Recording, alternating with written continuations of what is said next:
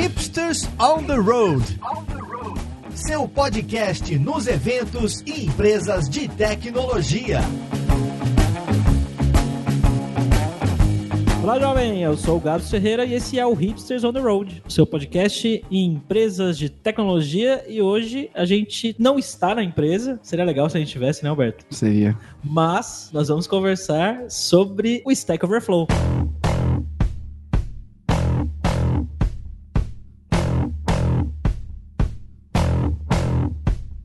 E a gente vai conversar sobre o processo de migração que está sendo feito lá, o processo que imagino que deve estar sendo trabalhoso, de .NET para .NET Core. Estamos aqui hoje com ninguém menos, ninguém mais do que a Roberta Arcoverde. E aí, Roberta, tudo bem? E tudo bem, que prazer participar pela primeira vez, on the road, ali.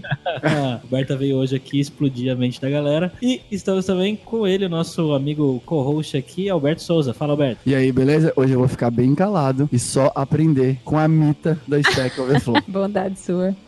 Para começar essa conversa, eu queria antes que você desse um panorama aí pra gente sobre como que tá organizado o, o Stack Overflow, é, né? Porque o Stack Overflow são, na verdade, vários sites, né, que fazem parte do Stack Exchange, né? Não é um, um projeto só, ou, ou, é? Conta pra gente como é que tá estruturado o projeto. Então, vamos lá. O, a gente hoje vai conversar um pouquinho sobre a migração para .NET Core, uh, de .NET para .NET Core. Então, uh, já damos o spoiler de que o Stack Overflow é uma aplicação em .NET, né? Uma aplicação em .NET 462, com, escrito com ASP.NET MVC5, pelo menos a aplicação web. E é uma aplicação que existe, que começou a ser escrita, as primeiras linhas de código lá em 2008, quando a Microsoft estava lançando suas primeiras versões do ASP.NET MVC, que é o framework para aplicações web, que chegou meio que para desbancar o WebForms, que existia na época, que tinha todo um conceito da internet usando o padrão MVC, que a internet é stateless, e, portanto, era algo, era um framework que se adaptava melhor a como a internet de fato funciona e como várias outras tecnologias, Ruby, enfim, na época já estavam fazendo sites usando esses conceitos. A, a Microsoft foi lá disse, beleza, vamos fazer esse framework MVC. E o Stack Overflow foi talvez o primeiro grande case de uso assim que o, que o MVC foi lançado lá atrás em 2008. Então, até hoje é a mesma aplicação. Uma coisa que nem todo mundo sabe e que sempre uh, deixa as pessoas um pouco surpresas é que o Stack Overflow é também uma aplicação monolítica, né? Então a gente tem alguns serviços que a gente usa, uh, que são hosteados internamente também. Alguns desses serviços, inclusive dentro da própria aplicação, que rodam numa thread eterna separada. Ah, do ponto de vista de arquitetura, a gente nem chama de serviço, né? Mas uh, nós não usamos microserviços, nós não usamos arquitetura distribuída, é uma aplicação web monolítica e multi-tenant. E por que, que eu falo sempre de multi-tenacidade, né? De multi-tenant, o que é que isso significa? Hoje a gente tem, além do Stack Overflow, mais de 170 outros sites de perguntas e respostas que a gente hosteia, né? Uh, tem site de matemática, de pets, de, sei lá, de tecnologias específicas para sysadmin, de matemática, tudo aquilo no, nos moldes do Stack Overflow, pergunta e resposta, mas com sua própria base de usuários, de tags, de perguntas, de respostas, de badges, enfim, são sites completamente separados do Stack Overflow. E aí, quando eu falo multi-tenant, o que eu quero dizer é que todos esses 170 sites e o Stack Overflow incluso são a mesma aplicação. Então a gente tem uma aplicação, um app pool lá no nosso IS, no nosso servidor web, que serve requisições para todos esses sites. E a gente sabe o que carregar, que banco de dados carregar, dependendo ali da, do host header da requisição, né? Se veio uma requisição a partir do Stack Overflow, a gente sabe que o site é esse. Se veio a partir do super user, a gente já redireciona para um banco diferente, mas é a mesma aplicação no mesmo servidor web que serve todos esses sites. E quando a gente fala de servir todos esses sites, a gente está falando em média de 5 mil requisições por segundo e de mais ou menos 25 mil consultas SQL no banco por segundo também. Então a gente opera um nível de tráfego né, muito intenso, numa escala também muito intensa. Então, em linhas gerais, é mais ou menos isso que, que é assim que funciona a nossa arquitetura. Uma outra coisa que é legal de falar com relação à performance, eu falei dos números de tráfego, do que a gente recebe de requisição, mas eu não falei da nossa infra, né? Uh, é uma aplicação multi-tenant que que serve esses 170 sites mais Stack Overflow. São 25 mil queries no banco de dados por segundo, são 5 mil requisições por segundo, e tudo isso a gente faz com apenas nove servidores web, né? Então é uma aplicação no IS para cada um desses novos servidores web e eles operam a 10% da capacidade, que significa que a gente conseguiria manter o Stack Overflow no ar e todos os outros 170 sites que fazem parte dessa mesma aplicação multi-tenant no ar com apenas um servidor web, que é um servidor Windows, diga-se passagem, Windows Server 2016, segurando esse tráfego todo aí que a gente segura hoje. Então, para que isso funcione, a gente tem que priorizar muito performance. O site tem que ser muito rápido, porque senão, em gargala, não há servidor que resista. Entendi, muito bom você botar inveja no povo dizendo que tem novos servidores a 10%, mas que tudo podia rodar num só. Ah, e tudo isso é uma questão de custo, tá? Nós somos. A, a galera acha que a gente é uma empresa muito rica muito grande, mas não somos. Somos apenas 40 desenvolvedores ao todo. A empresa inteira tem menos de 300 pessoas. Então, é uma decisão muito pautada em custo mesmo. A gente, quanto menor nossa infra, menos a gente gasta. Oh, deixa eu perguntar uma coisa sobre, a, sobre como tá tudo organizado, que eu acho que um monte de gente tem essa tem um pouco dessa dúvida que é, você falou do multi-tenant. E um monte de gente aí, né, que quer fazer SaaS ou quer no o próprio caso aqui da Lura, né, por exemplo, que, que a Lura tem a Lura Língua, tem o Music Dot, tem o site, tem a plataforma principal e tal, né? É como se fosse também um multi-tenant ali, né? Tem múltiplas empresas também que rodam dentro da plataforma e tal, né? Além do, você já, já trouxe o lance do, que é, me parece que é um, é um banco isolado por, por site que vocês têm, então eu não lembro agora se foi 170 ou 70 sites diferentes. É 170. Talvez sejam 170 bancos, eu acho. Mas rola falar um pouco mais das decisões de vocês, né? E mais detalhes que vocês têm sobre o lance do multi-tenant, se é só o banco que é separado ou se tem outras coisas também, né? Quais coisas que vocês fazem, tipo, separado por contexto, ou quais coisas que vocês mantêm num contexto só, né? E tem algum tipo de, de restrição dentro do código, um if, um where ou algo do gênero que, que, diz, né? Que discrimina qual tipo de, de site que tá vindo. Acho que tem uma galera que, que fica muito curiosa em relação a, a multi-tenant em si. É, o código é completamente agnóstico de qual site ele tá servindo, né? É daí que vem o, o multi-tenant. Exceto para coisas muito, muito, muito específicas, como tem alguma feature que só tá habilitada em alguns sites, mas mesmo assim, tudo isso funciona com feature toggle, né? A gente tem uh, uma série de, de tem um, um, banco de dados específico, inclusive o nome da tabela é Site Settings, que são as coisas que estão habilitadas, as features que estão habilitadas no site, e a gente pode dinamicamente ligar ou desligar essas features nos sites individualmente que a gente quiser, mas isso fica no banco. Além do banco ser separado, sim, você tem razão, tem cada site tem o seu banco de dados. Quando eu falo banco, é o conjunto inteiro de tabelas, né? Tabela de usuário, de pergunta, de resposta, de pergunta e resposta é uma só, na verdade, mas enfim, tem um monte de tabela de, de mensagens, de comentários, tudo isso, cada banco, cada site tem o seu próprio esquema, mas fora os sites que têm os seus próprios esquemas, a gente tem um banco de dados que é o que a gente chama de como se fosse o banco de metadados, que é o banco que tem uma tabela, por exemplo, de sites. Então, quantos sites a gente tem? São 170, só que no fundo são 340 porque cada site tem o seu meta, mas isso é uma outra história. Uh, então, cada um desses sites tem lá uma linhazinha na tabela de sites e nessa linha a gente também tem a string de conexão com o banco certo para aquele site. A gente também tem, controla os,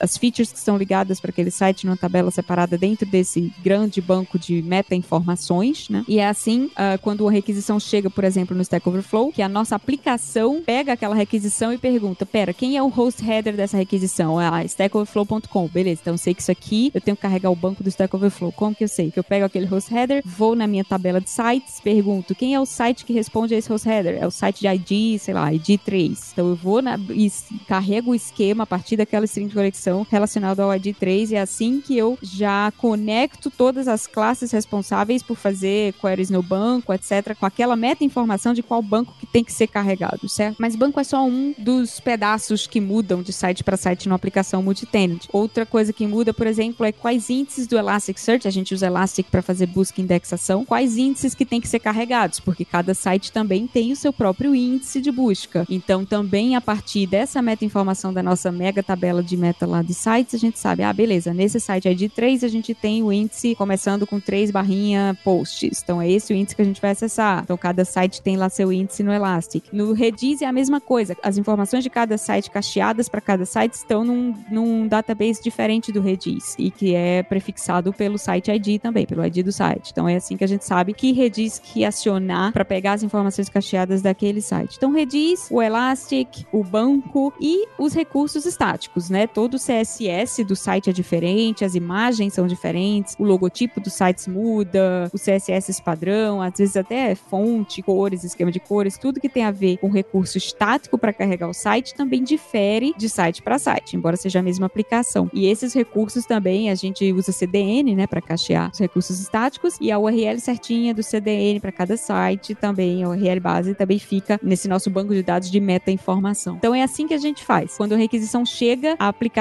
meio que carrega tudo que tem que carregar sobre o site ao qual a, a requisição está se referindo. E a partir daí, daí para baixo, uma vez que essa carga é feita, ela só é feita uma vez, né? Porque fica tudo isso em memória até o fim da requisição. A gente, todas as outras vezes que alguma parte do código, por exemplo, precisa ir no banco de dados, a cada consulta subsequente, eu não preciso carregar de novo qual é a string de conexão com o banco, porque aquilo já está em memória. Então, para que tudo isso funcione na escala que a gente tem, é claro que é importante que essas coisas sejam muito rápidas, né? Funcionem de forma muito rápida. Então, a gente cacheia agressivamente tudo que dá para cachear sem ter grandes problemas. Uma das coisas que é muito fácil de cachear são exatamente essas meta-informações de cada site. A string de conexão com o banco nunca muda para um site. Muito raro mudar, só se a gente precisar fazer uma, sei lá, uma manutenção muito séria no banco de dados para mudar um string de conexão. Então isso é altamente cacheado. Então a gente não precisa carregar isso de novo a cada hit, entendeu? A cada requisição para aquele site. A gente carrega uma vez só depois do deploy e isso fica na memória no servidor para cada requisição subsequente. A gente já tem lá cacheado as meta-informações de cada site. Então a gente consegue uh, recarregar isso aí de forma muito mais rápida. Legal, Roberta. Acho que deu para ter uma ideia legal de como o projeto está estruturado e funciona. Agora, eu queria perguntar para você, Roberta, por que, que vocês resolveram fazer essa migração aí de, de .NET para .NET Core? Foi simplesmente porque é a versão mais nova? Mas antes de você responder essa pergunta, eu queria que você desse um resumo rápido pro Alberto aqui. Qual é a diferença básica entre o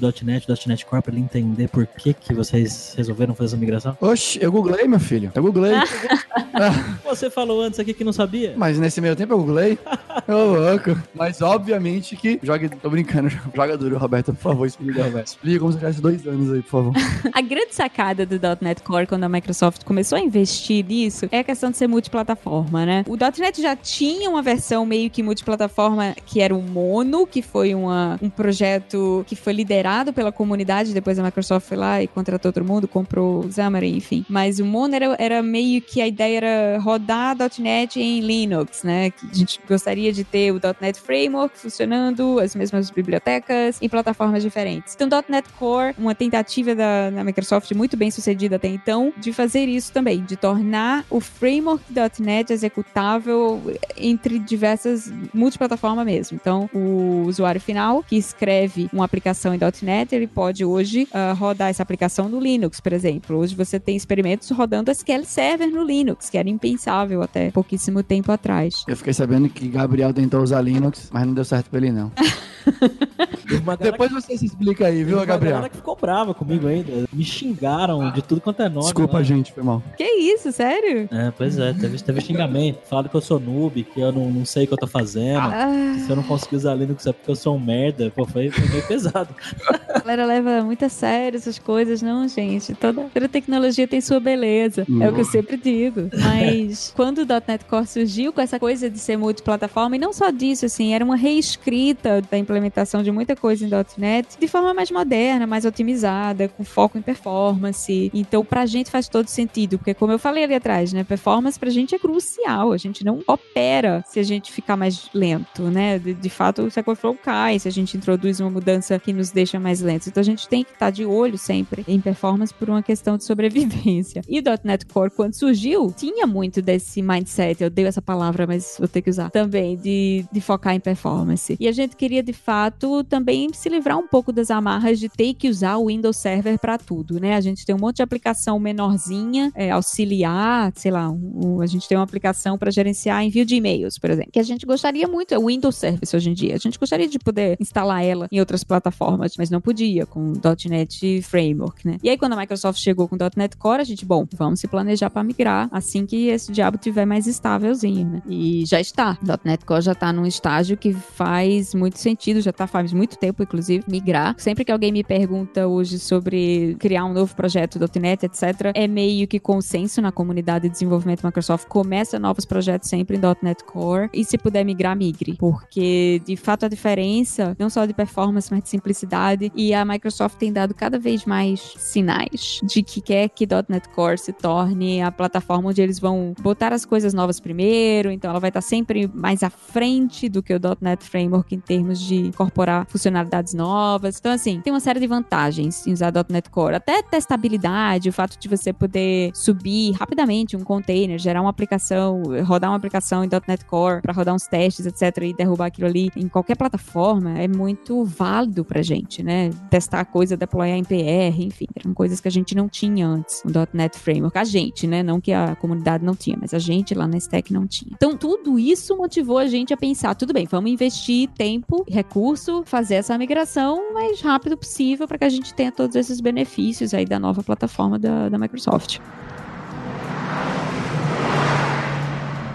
Uma das coisas que você puxou agora da, dos motivos da migração, né, é que o .NET Core trouxe melhorias de performance e que, obviamente, performance é um é quase um requisito funcional aí dentro do é quase ou, talvez seja de verdade um requisito funcional aí dentro da, do Stack Overflow. Eu acho que seria legal a gente tentar comentar um pouco aqui, né? Que tipo de coisa vocês observaram no projeto de vocês? O .NET Core trouxe de melhora de performance, né? Que tipo de que tipo de melhora de performance foi introduzida por conta de adotar o .NET Core? Uma das coisas que a gente observou diretamente como melhoria quando a gente começou a migrar, porque a gente pode até falar isso depois, mas a migração para .NET Core lá na Stack, ela tá seguindo um passo a passo muito bem definido. A gente começou em fevereiro, inclusive, e tem todo um planejamento de quais coisas vão migrar primeiro, por que que elas vão migrar primeiro e o que que vai acontecendo. Então, uma das últimas coisas que a gente migrou foi o site raiz da gente, que é o stackexchange.com, que é como se fosse a raiz de todos os nossos 170 sites, né? E essa era uma aplicação web menorzinha, basicamente muitas páginas estáticas, algumas que carregam estatísticas dos diversos sites, mas era uma aplicação que era mais simples de migrar porque ela é bem menor em escopo do que o próprio Stack Overflow. E a gente migrou ela tem mais ou menos uh, foi no começo de novembro, né? Hoje tá fazendo duas semanas, não sei quando o episódio vai ar. Mas uma das coisas que a gente observou de cara foi a melhora no consumo de memória.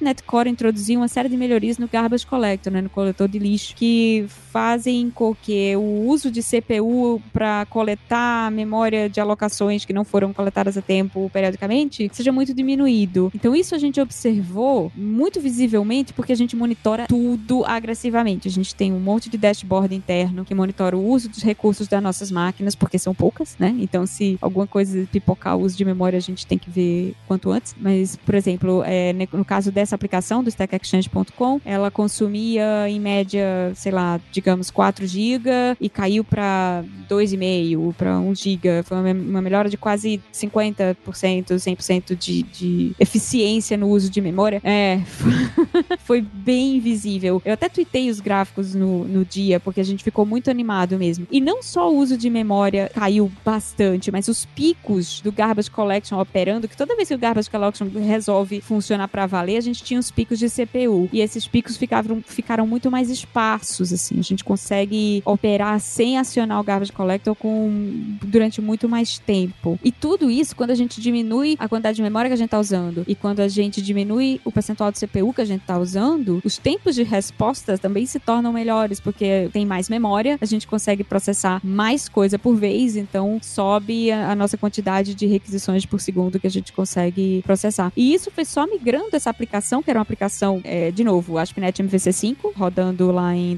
.NET 4.6, para .NET Core 3.0, que é a última versão do .NET Core, sem contar com 3.1 que vai surgir, vai, vai ser lançado agora em dezembro, né? Então, aliás, isso é um outro detalhe, né? A gente, à medida que a gente está migrando para .NET Core, a Microsoft está fazendo o favor de lançar nossas versões. Então, a gente migra, já está defasado, porque tem que uma versão nova, já migra de novo. Parece JavaScript. é, mas pelo menos sair de .NET Core 2 para .NET Core 3 é uma dor bem menor do que de .NET Framework 4 para .NET Core 2. Então, a ideia é que com o tempo isso vá também ficando mais simples de fazer. Eu gostaria de dizer nesse podcast que, ao contrário do que Gabriel falou, falou. Meu primeiro projeto na universidade, em tanto tempo que eu não lembro mais quantos anos foi, foi em .NET. Em .NET 1.0. E eu tive que migrar de .NET 1.0 para 2 e eu me lembro que existia um livro de migração para você tentar entender o que você deveria fazer para parar a funcionar. Foi desafiador. Poxa, mas vamos combinar, né, Alberto, que .NET 1 para 2 foi uma mudança também muito grande. Foi... É, acho que eu denunciei minha idade, é isso, né? oh, a gente era tão javeiro que a gente usou J-Sharp, não era? J-Sharp. É, que era o Java rodando. Parece C Sharp. A CLR foi perto, né? Já nasceu suportando múltiplas linguagens, né? Coisa que o Java só foi perceber depois. Caramba, J-Sharp é muito antigo isso. Nossa senhora. Mas eu era javeira também. Minha primeira linguagem foi, foi Java. E eu lembro que o choque de .NET 1 para .NET 2 era talvez equivalente ao de Java 4 para Java 5, que foi quando eu, mais ou menos na época que eu programava. Também. É azedo, eu confesso. Só queria lembrar dessa história. Tá bom. Roberta, agora conta, eu queria perguntar para você, a nível de aplicação, né? Como que vocês fazem para começar essa migração? É porque você me falou que vocês têm um, um projetão, né? Que são todos os sites. Como que você, o que, que você começa a fazer no projeto para fazer essa migração? Porque eu não faço a menor ideia, sendo bem sincero. Boa pergunta. Nossa, mas é uma lista que ela vai crescendo e não acaba nunca. Porque .NET Core tem um monte de pequenas coisas que você começa a mudar e descobre que dá pau, enfim. Mas tem muito a ver com particularidades nossas também. Então vamos lá. A gente começou o projeto de migração de .NET Core em fevereiro. Então já tem aí uns bons nove meses quase, né? E a primeira coisa que a gente precisou fazer foi vamos estabelecer uma ordem, né? Quais projetos a gente migra primeiro, quais que vão ser menos dolorosos de migrar e quais a gente vai, como que a gente vai aprendendo a partir que, né, a gente vai migrando e vai aprendendo junto com a migração e aí vai aplicando o que a gente aprende com os próximos. Então, por exemplo, o primeirão projeto que a gente migrou, que a gente resolveu migrar, era um projeto que era um Windows Service, pequeno também, que respondia HTTP, então é um Windows Service, mas que tinha aí uma comunicação HTTP com outras aplicações, que era o nosso scheduler, né? A gente tem internamente uma aplicaçõezinha, que é um serviço Windows, era, né? Que basicamente ele, ele serve para chamar certas rotas da aplicação periodicamente. Então a gente faz um scheduler de algo, a gente quer que tais operações aconteçam de tanto e tanto tempo. Essas operações são ações no controlador, ASP.NET normal, e o scheduler, a única coisa que ele faz é chamar essas rotas de tempo em tempo. Ele se preocupa em ter lá umas periodicidades e ele sabe quais rotas chamar e de quanto, em quanto tempo chamar. E aí faz, sei lá, loga, monitoramento, faz uma série de instrumentações ali para garantir que tudo tá funcionando. Esse foi o primeiro projeto que a gente migrou. As coisas que a gente queria aprender com essa migração, basicamente, eram como que a gente vai sair do Windows Service para fazer o hosting de, de, uma aplicação web dentro do Kestrel, né? Que era uma das coisas que .NET Core trouxe de possibilidade. Então essa foi a nossa primeira coisa que a gente aprendeu. Segundo, é como que a gente faz com que todas as nossas ferramentas de deploy, monitoramento, saibam fazer build disso aí e estejam cientes de que existe esse negócio chamado .NET Core, uh, saibam compilar, saibam publicar, como que a gente é, ajeita todo o nosso ferramental para entender que agora, né, existe uma coisa nova que é o .NET Core. Então, o que que atualizações a gente teria que fazer e tal. E isso tudo foi muito fácil, muito rápido, porque a Microsoft ajuda nesse sentido. Como que a gente roda um projeto .NET Core no, como Windows Service, como que a gente roda no Linux, que era uma outra coisa que a gente queria aprender. Então isso foi meio que nosso projeto piloto, para ver se essa história de .NET Core ia sequer funcionar como a gente queria. Uma vez que a gente migrou o Scheduler, que a gente aprendeu essas coisas, a gente começou a migrar também as aplicações uh, subsequentes, né? E principalmente aplicações web, né? Que eram as, essas aplicações menorzinhas, correlatas que a gente tem que não são o Stack Overflow, porque esse, de fato, fato. É a última onda de migração, que a gente chama de fase 3, vai ser migrar o Stack Overflow e ela não começou ainda. A gente ainda está na fase 2, que é migrando serviços, migrando aplicação mobile, né, o back-end da aplicação mobile, migrando aplicação de autenticação, que é diferente, migrando o site do Stack Exchange, como eu falei, API, enfim, todas essas aplicações menores é o que a gente está fazendo agora, uh, web. E aí, quais são as coisas que mais nos causaram dor nessa migração? O grande problema é que a gente reescreveu muitas partes do ASP.NET Framework MVC, por questão de performance mesmo, né? Não que a Microsoft não sabe fazer um negócio bonito, sabe, é bonitinho, roda, é rápido, mas a gente tem requisitos de performance muito severos. Então, por exemplo, o esquema de roteamento de ASP.NET MVC padrão do framework era muito lento pro que a gente precisava. E não só lento, ele consumia muito mais memória do que a gente queria. Então, no nosso cenário, a gente sabia que a gente conseguiria cachear um monte de coisa, fazer diferente, não precisaria carregar todo o ferramental do ASP.NET MVC para fazer roteamento funcionar. O que, é que a gente fez? Reescreveu do zero. Isso lá em 2009, veja você. Então, claro que a gente foi colocando melhorias em cima disso, mas no fundo, no fundo, o nosso esquema de rotas até hoje, há 10 anos, é uma reescrita do ASP.NET MVC, que era open source, e portanto a gente teve a liberdade de fazer isso, de plugar o nosso próximo. Quando chegou o .NET Core, ferrou. O que, que a gente vai fazer? Vai reescrever tudo de novo? Como que a gente faz essa migração agora, já que a gente tem tanta coisa nossa, né? E o esquema de rota de .NET Core, ele tem uma série de assumptions. Ixi, em inglês agora. Ele, tem, ele, ele assume uma série de coisas sobre o seu código que a gente não podia assumir. E o pior é que você falou assumptions, eu só pensei em assumições. Eu, caramba, qual, qual, qual, qual que é a Esse negócio de trabalhar com empresa gringa dá esse tilt, velho. Desculpa. Premissas. Premissas, premissas. Que a gente não podia seguir. Então, por exemplo, o nosso sistema de rota que a gente escreveu, que a gente reescreveu no nosso MVC, assume que o objeto do controlador lá está sempre criado. Uma vez que uma ação é chamada,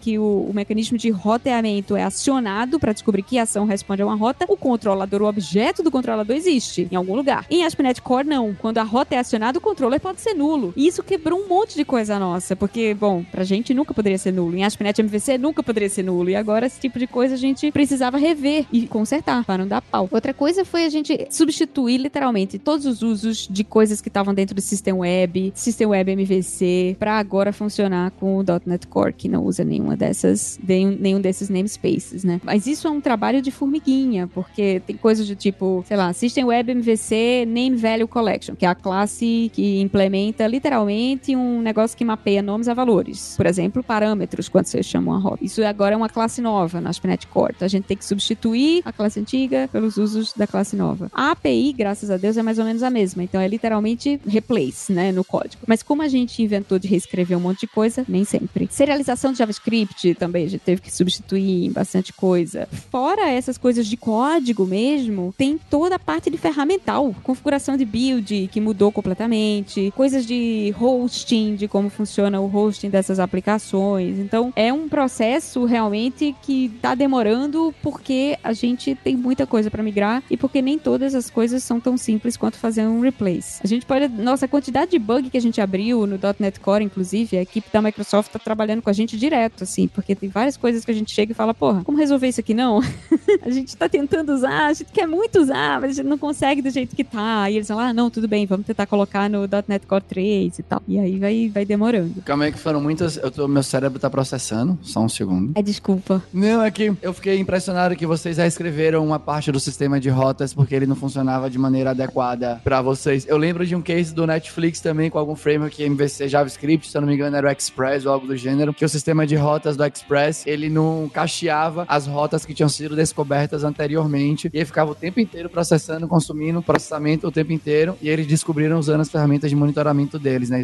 E você também já falou que vocês são agressivos em, em monitoramento. Eu acho um super caso, uma super história legal, né? Se você pudesse falar um pouquinho mais sobre esse lance do roteamento. Eu não sei se vocês usaram o roteamento padrão do ASP.NET MVC que roda sobre a ASP.NET Core ou se vocês tiveram que portar, né, a migração à versão de vocês anterior. Não, foi mal se eu não entendi na hora direito. E eu queria que você contasse um pouquinho de, sei lá, um, um caos ou outro aí, né, um ou dois detalhes de por que que ele não, não dava certo para vocês. Eu fiquei muito curioso. Se a pergunta fizer sentido, eu queria muito saber. Ela faz, mas a resposta dela talvez não seja tão interessante. Vamos aí, no quarto barato, Roberto. Desculpa. É porque é importante lembrar que o Stack Overflow originalmente foi escrito em 2008, primeira versão do ASP.NET MVC. Então tudo era muito cru, né? Se você quisesse algumas coisas um pouquinho mais sofisticadas, elas ainda não estavam disponíveis. E aí algumas coisas das quais a gente precisava na época, eu não trabalhava no Stack na época, mas é, é a história que me contam, é, não estavam disponíveis no sistema de roteamento do ASP.NET MVC 1, por isso que a gente escreveu o nosso usando as mesmas classes base, as mesmas infraestruturas, mas plugando o nosso mecanismo de roteamento no ASP.NET MVC lá em 2008. Com o tempo, a gente aproveitou esse mecanismo para também colocar uma série de otimizações. Otimizações que a gente pode fazer porque fazem sentido para o nosso contexto de rota mesmo, né? De, por exemplo, plugar alguma coisa de autenticação, plugar alguma coisa de monitoramento direto no sistema de rota, para que ah, toda ação, um exemplo bem besta, toda ação que acontece a gente quer monitorar logando alguma coisa em algum lugar. Então, esse tipo de comportamento que a gente queria inserir em todas as ações no sistema inteiro, a gente acabou inserindo nessa rota. Existiam outras formas de fazer isso? A gente precisaria ter reescrito a rota do zero? Existiam, não precisaria. Mas além disso, a gente tinha um grande problema de footprint de memória com a versão inicial da implementação de roteamento do ASP.NET MVC. A forma como ele criava os mapas, os mapeamentos de string lá de rota para a ação que deveria ser chamada, não era ideal para a quantidade de tráfego que a gente aguentava, para a forma como a gente precisava usar o ASP.NET Framework e, e acabava gerando um monte de objeto que tinha que ser coletado logo em seguida. Era muito pautada criar objetos transientes mesmo, né, que eram criados ali para aquele contexto, para aquela requisição e depois jogados fora. E a gente tem muito um foco em usar coisas estáticas justamente para evitar a alocação, porque a gente não quer alocar muita memória no nosso software para evitar o garbage collection de entrar e parar o nosso CPU para coletar lixo. Então, essas preocupações motivaram a criação do nosso próprio sistema de rota, que era altamente otimizado para o nosso caso. A gente até pensou uma época em fazer dele open source, mas não fazia, não faria sentido, porque ele era muito acoplado de fato à nossa infra e como a gente fazia as coisas. Aí o que que aconteceu? Quando surgiu o ASP.NET MVC 3, se não me engano, lá 2000, não lembro agora, 11, talvez 10, uh, o ASP.NET MVC 3 introduziu uma série das melhorias que a gente tinha escrito já no nosso próprio sistema de rota, inclusive dando conflito com o nome dos atributos, é, o, o, nome do atributo que a gente usava era o mesmo que a Microsoft resolveu lançar com o ASP.NET MVC 3. Aí a gente saiu reescrevendo também tudo do nosso lado, mas não, ainda assim não incorporamos o do ASP.NET MVC. E aí o fato da gente ter um sistema de rota à parte acabou fazendo com que quando a gente finalmente chegou na época de migrar para o ASP.NET Core, um monte de coisa não funcionasse também. O nosso sistema de rota, ele foi escrito em cima do ASP.NET MVC. Agora a gente está falando de rodar em cima do ASP.NET MVC Core, né, do ASP.NET Core, que é outra implementação, que é outro framework. Então a gente teria que reescrever para ASP.NET Core as mesmas funcionalidades que a gente escreveu lá em cima de ASP.NET MVC. Então esse ainda é a parte mais dolorosa pra gente, que a gente ainda não conseguiu migrar, que é justamente essa parte de migrar o nosso, que a gente chama de stack route, né, que é o atributo de uma rota no Stack Overflow para ASP.NET Core. Na verdade, na verdade, ASP.NET Core é o nosso grande calo, não é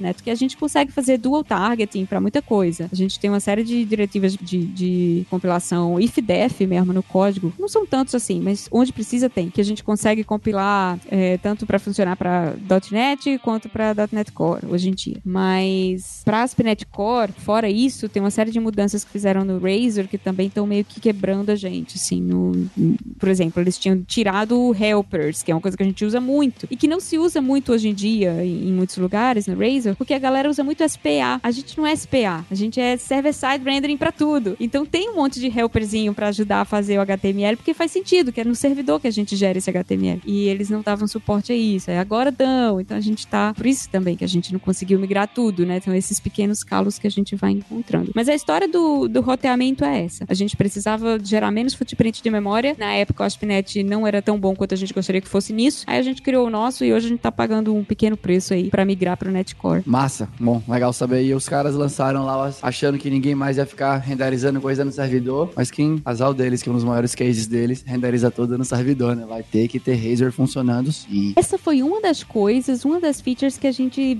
literalmente, o, pessoal lá da lá na Stack a gente tem um monte de MVP, né, de Most Valuable Professional da Microsoft, e o pessoal tem uma, um relacionamento muito bom com os times de desenvolvimento da Microsoft. Então foi essa coisa do helper no Razor foi uma das coisas que a gente fez uma reunião com o time de desenvolvimento do ASP.NET Core da Microsoft e pediu, assim, implorou, pelo amor de Deus, dei um jeito de suportar isso aí, porque é um case muito comum pra gente. Eu imagino que para muitos outros usuários de .NET nós não podemos ser os únicos. E aí eles resolveram enfiar de volta com a sintaxe um pouquinho diferente, mas pelo menos a funcionalidade existe no .NET Core 3, que é o que a gente tá no ASP.NET Core 3, no caso, do .NET Core 3. Animal. Quem dera, hein? Eu queria muito aqui nos sistemas que eu uso em Java com Spring, se eu pudesse me reunir ali com o time do Spring pra dar uma forçada ali. Na moral, dá pra você voltar aquela feature ali pra mim, porque eu queria muito? Isso é muito legal. É maravilhoso pra gente, mas é uma coisa que acontece porque nós somos talvez um dos maiores cases de .NET hoje em dia, Com né? Em, em tráfego, enfim. Eles também usam muito isso pra se promover, né? Olha aí, como a gente, .NET é legal, a ASP.NET aguenta tráfego e tal. Então, Sem dúvida, muito legal, muito legal, bem, bem impressionante. Não, só ia falar que logo mais talvez eh, vai ter um .NET Core versão Stack Overflow aí. Um dia vocês vão falar, ah, quer saber, vamos fazer o nosso. olha, eu acho que depois da quantidade de problema que a gente tá achando pra finalmente migrar pra Netcore aí, a gente vai começar cada vez mais a abraçar a colaboração com os times da Microsoft do que, ah, quer saber, vamos reescrever. Então né, sobre a migração, beleza, né? Acho que já ficou claro, pelo menos para quem tá ouvindo, o tanto de problema que vocês passaram e realmente é bem impressionante o, o tipo de, de, situação, né, que vocês têm que lidar aí por conta do tipo de aplicação e da necessidade de uso e tudo mais. E uma outra coisa que eu sou curioso, eu imagino que várias pessoas também sejam curiosas em relação ao assunto, é essa parte de onde todo mundo diz que para conseguir escalar e para conseguir performar, você tem que dividir a aplicação em vários projetos, deixar tudo distribuído, você conseguir escalar isoladamente, não sei o que, por aí vai. O Stack Overflow vem provando dia após dia que com uma aplicação só e provavelmente várias técnicas de design, várias técnicas que já são provavelmente meio culturais aí dentro, né? Vocês conseguem segurar tudo com os seus novos servidores, rodando a um tiquinho da capacidade e tudo meio que funciona. Então acho que a primeira pergunta que eu queria fazer para você, a primeira e talvez única, você já citou o cache agressivo, né? Mas eu queria que você contasse pra gente, né? Quais são as técnicas básicas que vocês usam para conseguir, né, suportar todo o requisito de performance que vocês têm e também de escalabilidade que deve aparecer de tempos em tempos, né? Imagino que vocês devem ter muita leitura, tipo, talvez todo dia todo mundo acessa pelo menos uma página do Stack Overflow e aquelas páginas cujas respostas são maravilhosas, devem ter acessos bizarros aí dia após dia, todo mundo junto buscando, né? Tem, eu não sei se vocês sabem, tem um plugin pro Eclipse que um pesquisador tava fazendo, que você dá Ctrl espaço e ele traz o snippet do Stack Overflow para colar na IDE direto. é. Caramba. Tinha esse plugin aí, pro mundo já ver. Eu vi Eclipse, alguma coisa assim. Mas bom, eu queria que você contasse um pouco pra gente, né, das técnicas que vocês usam para tentar suportar todos esses requisitos, tanto de performance quanto de escalabilidade que vocês enfrentam dia após dia aí. A primeira coisa, eu acho, que se você quer, ou tá com problema de performance, ou quer escrever alguma coisa com um pouquinho mais precisa de performance, algo do tipo, é aprender a medir. Mas se você não consegue medir de fato quanto tá a sua performance antes e depois de fazer melhorias, primeiro, você não vai saber se você tá de fato fazendo melhorias. Ou se você tá só guessing, né? Você tá, tá adivinhando. Ah, eu acho que isso aqui vai melhorar, eu acho que isso aqui é um N mais um, então vou fazer e vou torcer, vou me confiar só ali no ferramenta de desenvolvedor do browser e vai ser assim. Só quando você mede a sua performance que você consegue de fato encontrar os gargalos dela. E aí você consegue trabalhar nos gargalos. Então isso é uma coisa que a gente faz agressivamente, sistematicamente em tudo que a gente desenvolve. Eu sempre faço propaganda de um projeto open source nosso chamado Mini Profiler. Se você nunca viu, ele tem não é só para .NET, tem porting para Java, tem porting para Ruby, então você consegue usar em aplicações web de outras tecnologias. Mas se você não usa ele, use algo similar, porque ele faz um descritivo total de tempo duraram todas as ações que aconteceram do momento que você deu enter lá no browser para abrir uma página até o momento que ela carregou, né? Ele diz quantas consultas no banco foram feitas, quantos hits no cache foram feitos, enfim. Então saber exatamente como seu site se comporta do ponto de vista de performance, fazer um bom profiling é essencial para conseguir mexer em qualquer coisa e torná-la mais rápido, com confiança de que aquilo de fato está melhorando o que deveria. Uma coisa que a gente faz muito, que a gente preza muito, um dos nossos valores principais de desenvolvimento lá de que norteia nossas decisões de design é simplicidade. É muito mais simples do que as pessoas querem fazer parecer. Se uma solução ela é muito complexa, ela vai ser mais lenta, né? A menos que você de fato seja um Netflix da vida e precise distribuir tudo em 600 microserviços, não distribua, porque distribuição traz problemas de latência e latência sempre vai deixar um pouquinho mais lento do que uma chamada num processo local. Mas claro, isso depende de monitoramento e de que tipo de acesso você está recebendo. No nosso caso, é uma aplicação web comum que recebe requisição retorna respostas. A gente não faz streaming de vídeo, uh, se a gente cair, ninguém morre, então não tem assim uma preocupação de, nossa, tem que estar tá consistente no ar 100% do tempo. Algumas pessoas morrem se cair, viu, Roberto? Eu te garanto. As pessoas perdem emprego. eu perco emprego.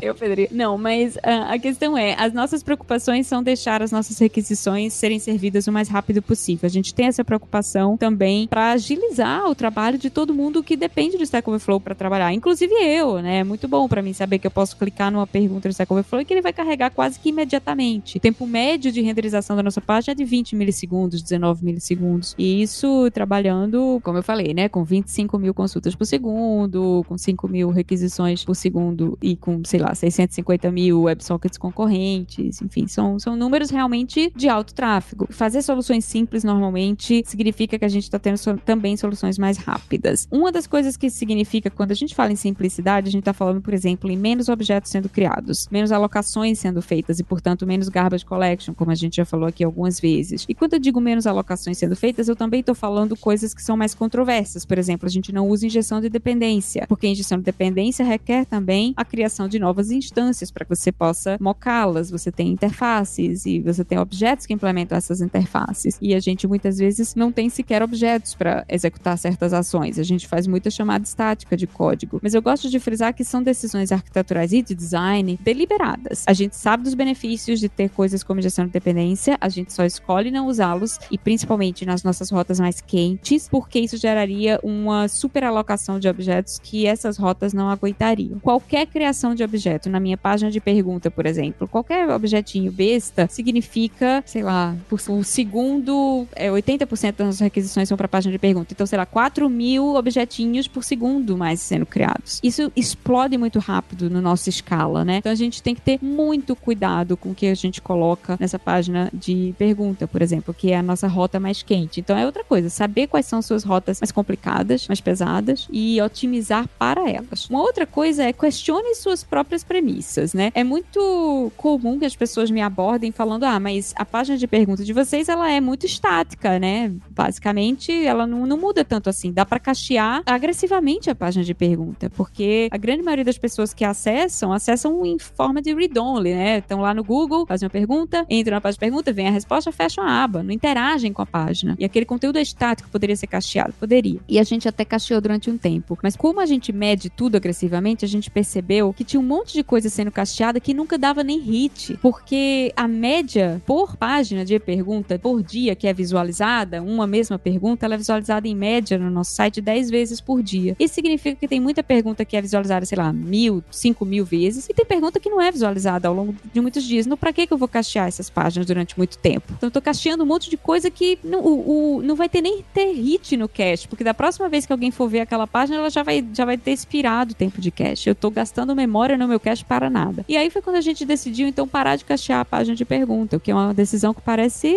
contra a lógica, né? Mas com a medição que a gente tem, com a análise de dados, a gente percebeu que, na verdade, era uma, era, a gente ia ganhar performance porque a gente usa menos memória, menos caching e menos código para se preocupar com quando que o cache expira, quais são, como chavear isso aí, o que, é que acontece quando alguém, por exemplo, vota na pergunta, a gente mostra imediatamente ou não. Eu não preciso me preocupar com isso eu não estou cacheando. Então, de novo, tem tudo a ver com simplicidade, né? Quanto mais simples o código, via de regra, melhor pra gente. É um dos nossos principais valores. E aí, em termos bem práticos de coisas que a gente faz muito, é primeiro, todo desenvolvedor na stack tem que sacar de banco de dados. Sacar como índices funcionam, como fazer boas queries, como analisar se uma query está lenta ou não, quanto de processamento ela usa, quanto de memória ela usa. A gente usa SQL Server, então a SQL Server tem boas ferramentas para falar isso pra gente. Então esse seria o primeiro nível de conhecimento que a gente tem que ter. Sempre que eu escrevo uma query nova, tá muito assim no, no fundo da minha cabeça, já tá a, aquela perguntinha, mas espera, como essa query se comporta numa tabela que tem milhões, dezenas de milhões de, de linhas, né? Uh, será que eu preciso de um índice novo? Será que eu posso usar um índice existente? Então tudo isso são coisas que, que a gente faz naturalmente no dia a dia. A outra coisa é deixar em memória do servidor tudo que der para deixar em memória para que ela não, a mesma coisa não seja calculada várias vezes. Então a gente tem muita atenção quando a gente carrega uma coisa do banco, pensar, pera, mas nessa requisição inteira tem mais alguém que vai precisar dessa informação? Será que tem? Então dá para fazer memoization, né? Dá para deixar essa informação como um atributo privado de instância dessa classe, só carregar se for nulo e aí quando carregar atribui ali já deixa todas as outras pessoas que forem usar esse atributo puxarem direto da memória para não ter que ir no banco de novo. Então tudo isso são coisas que a gente se preocupa do ponto de vista de design de classes, né, para minimizar a quantidade de processamento, a quantidade de memória que a gente está alocando e tudo que a gente está escrevendo. Mas também, gente, não pode ficar paranoico com isso não, porque é de novo tem que entrar aquela coisa de você monitorar e fazer profiling das coisas para saber se, olha, eu preciso me preocupar com performance numa página que só é acessada mil vezes por dia? Não preciso, entendeu? Se a página não é muito acessada, dá para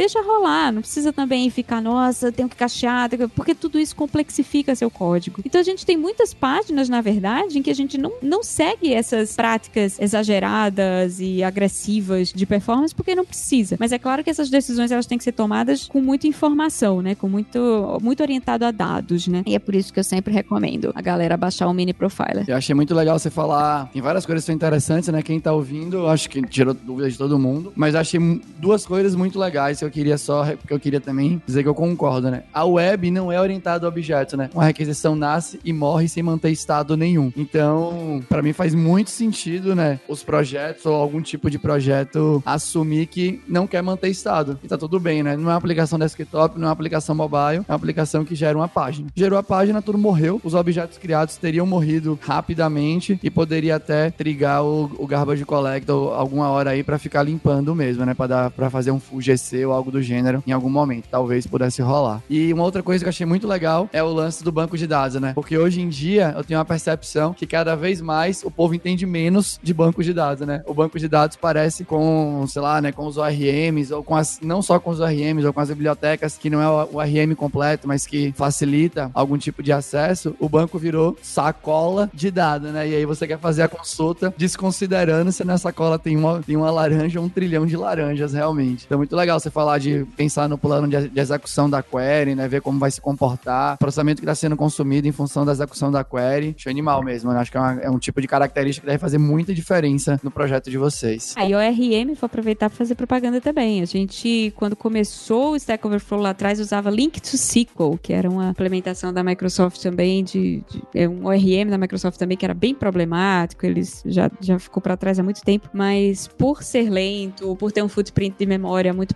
a gente quer saber, vamos escrever o nosso próprio ORMzinho, e hoje a gente usa o Dapper, que é open source, que é um micro ORM, ele não faz coisas do tipo uh, fazer tracking de objetos que foram alterados, o que pra gente é ótimo, porque isso consome muito estado, né? Complexifica a solução, de novo, simplicidade é o nosso, nosso objetivo sempre, mas ele hoje é o projeto que não é da Microsoft, mais baixado em C Sharp escrito no GitHub. Então, um projeto que a gente escreveu é um open source, é um micro ORM, é muito, muito, muito rápido. Todo o foco desse ORM é justamente performance. Então, ele facilita você a fazer certo gerenciamento de transação, ele é, ele hidrata os objetos bonitinho, quando você puxa do banco, você não precisa ficar mapeando coluna em em, propriedade, né? Se essas coisas dão um match, ele já cria o objeto do zero bonitinho. Mas tudo isso com footprint de memória muito pequeno, usando umas técnicas muito bizarras de reflexão cacheada. Para quem gosta de dar uma olhada nesse escovar bit em C Sharp, eu recomendo dar uma olhada no código do Dapper, que é bem baixo nível, mas é bem interessante. Animal, essa parte de não fazer o dirt checking faz muita diferença, né? O que o povo reclama bastante no mundo Java do, do Hibernate, que é o principal desse lado de cá. Bom, eu confesso que eu estou muito satisfeito satisfeito com as respostas. Estou, minha curiosidade foi saciada. Estou bem tranquilo agora. Eu acho que eu falei demais, né, gente? Foi mal. Que isso?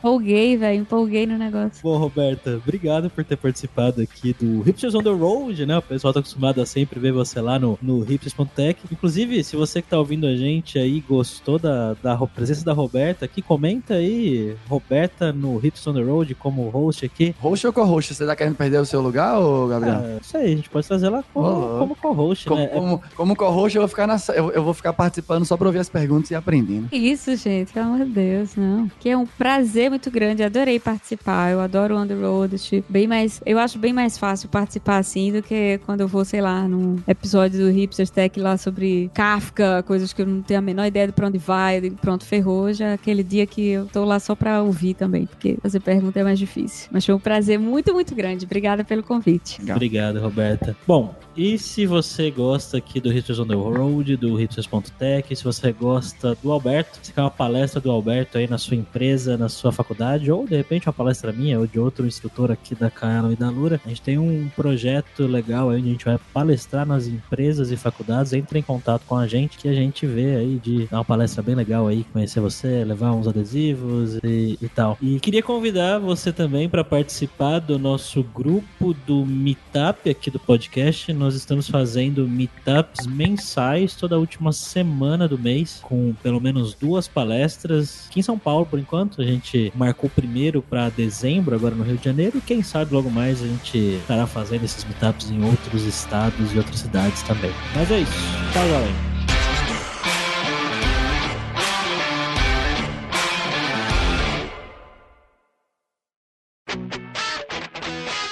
Você ouviu o hipsters.tech, produção e oferecimento alura.com.br, cursos online de tecnologia e Kaelon, ensino e inovação. Edição Radiofobia, podcast e multimídia.